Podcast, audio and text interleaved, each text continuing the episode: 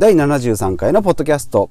オフィシャルヒデダンシャリズムということで、えー、今回のテーマですけれども、えー、断捨離と、えー、休眠講座ということでですね、えーと、ここ何回か断捨離のお話をしております、まあ、私の、えー、ライフスタイルのコンセプトにあります、まあ、投資と断捨離ということで、えーまあ、武器と防具ですね、まあ、身の回りをしっかり片付けようということで、えーまあ、断捨離いろいろやっておりまして、まあ、一般的にはですね服だとか、まあ、物とか食品とかですね。あとまあ身の回りの持ち物とか、えー、財布とか、えーまあ、車家といったですね、えーまあ、コスト関係も、えー、断捨離していこうということで、まあ、あ今回はその一つのですね、えー、口座ということで預金通帳、えー、貯金とかですね、えー、口座皆さんまあお持ちだと思うんですけれども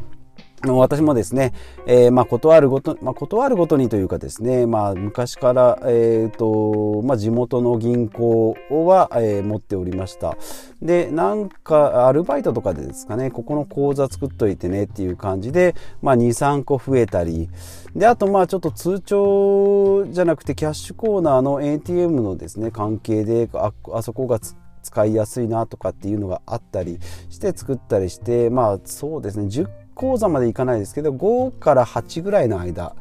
まあ、78講座ぐらいですかね、えー、まあ、マックスであったと思います。で、ここ最近になるとですね、ネット銀行とかがあったので、SBI、えー、っと、住信 SBI ですかね、セブンイレブンとかでおろせ、えー、おろすことができるネット銀行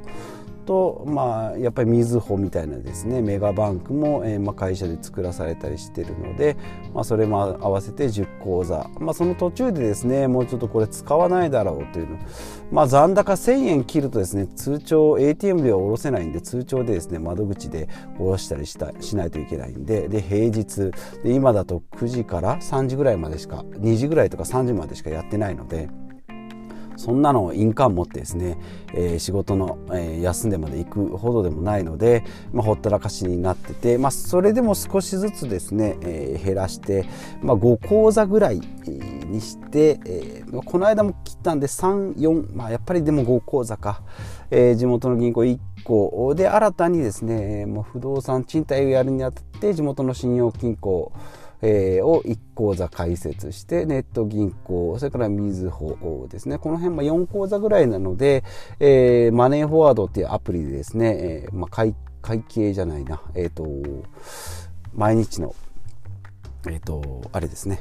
何ですか？家計簿。アプリありますけれどもそれに連携しているのでお金の動き入ったり出たり振り込んだりっていうのが全部出ますし Amazon で買ったクレジットの経歴も出るので、まあ、マネーフォワードというアプリはかなりおすすめですね。私も3ヶ月ぐらい使ってますけれども、まあ、これであればですね今最近起きてるあの不正使用とかで、えー、お金が抜けたとしても、まあ、気づく可能性が高いんじゃないかなと思いますし、まあ、トータルでいくら、えー、貯金がある口座で全部管理例えばエクセルでしてもですね全部足したり引いたりしないといけないし、まあ、積み立てとかで毎月減っていくものっていうのは毎月減らさないといけないし通帳記帳するのも面倒くさいのでそれでいけばですね全部の口座を足した全部の口座の金額残高ですね。でそれからまあ積み立てたお金もそこに、えー、と資産として残るので、えー、と現金と,、えー、と積み立てた資産。それからローンなんかですね。住宅ローンもそこにボンって何百万何千万って、まあ、出ますけれども、まあ、それも出る、まあ、ちょっと精神的にはきついんですけどもそういうのがあるので、えー、それ全部足してですね例えば何百万とかっていうプラスマイナスで何百万。まあ、えー、住宅ローンも引けばマイナスかとかってですね、えー、家高かったなとかって思いながらですねですね、まあ、日々、えー、過ごしてる。これはかなり、えー、おすすめな、えー、アプリだと思います。ので、えー、よかったらどうぞ。ということで講座をですねそれで減らしていこうということで、えー、まあ一通り減らして、えー、一通り減らしたんですけどもやっぱりタンスの奥からですね、えー、出てきました。出てきたのがですね住友銀行ですね、まあ、今もうないですけどね。住友銀行。これ解説を見ると平成9年と平成 10, 10年ですね。もう何年20年前。で思い返せばですね住友銀行ですね私が大学生の時にですね、えー、携帯電話の販売員をしてた時ですね、まあ、まだあの当時は、えー、キャッシュバックの制度もあって本体ガラバリバリガラケーでですね、えー、まだ電話番号も9桁の時で、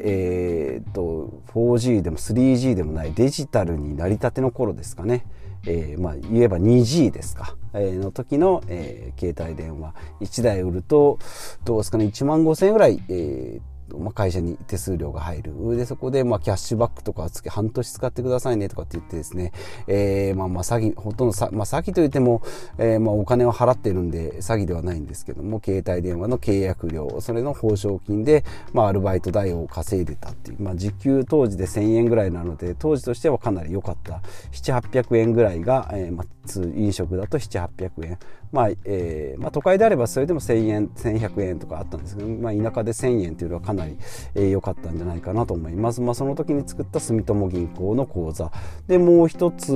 がですね、えっ、ー、と、これが住友銀行の、えー、これ笹塚支店なので、東京にですね、大学2年生の時に、えー、東京に1ヶ月半ぐらい遊びに行ってですね、その間、まあ、暇なのでアルバイトをしようということで、えー、パチンコ屋さんに2週間ぐらい働いてましたんで、その時に作った口座ですね、これがまあ2つ残ってまして、まあ、残ってる記憶はあるんですけど、残高の記憶はないけど、まあでもあんまり性格上ですね、そこに何万も残ってる可能性はないので、まあ何千円、まあ何千円、何百円ぐらいかなと思って、えー、しま、えー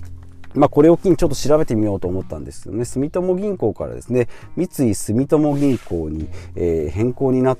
たんですね、途中でね。まあ、何年か、平成16年ですね、これ見ると。でキャッシュカードが来てました。切り替えてくださいよっていうのを、まあまあ、無視というか放置しておいて、で、その後、今が、えっ、ー、と、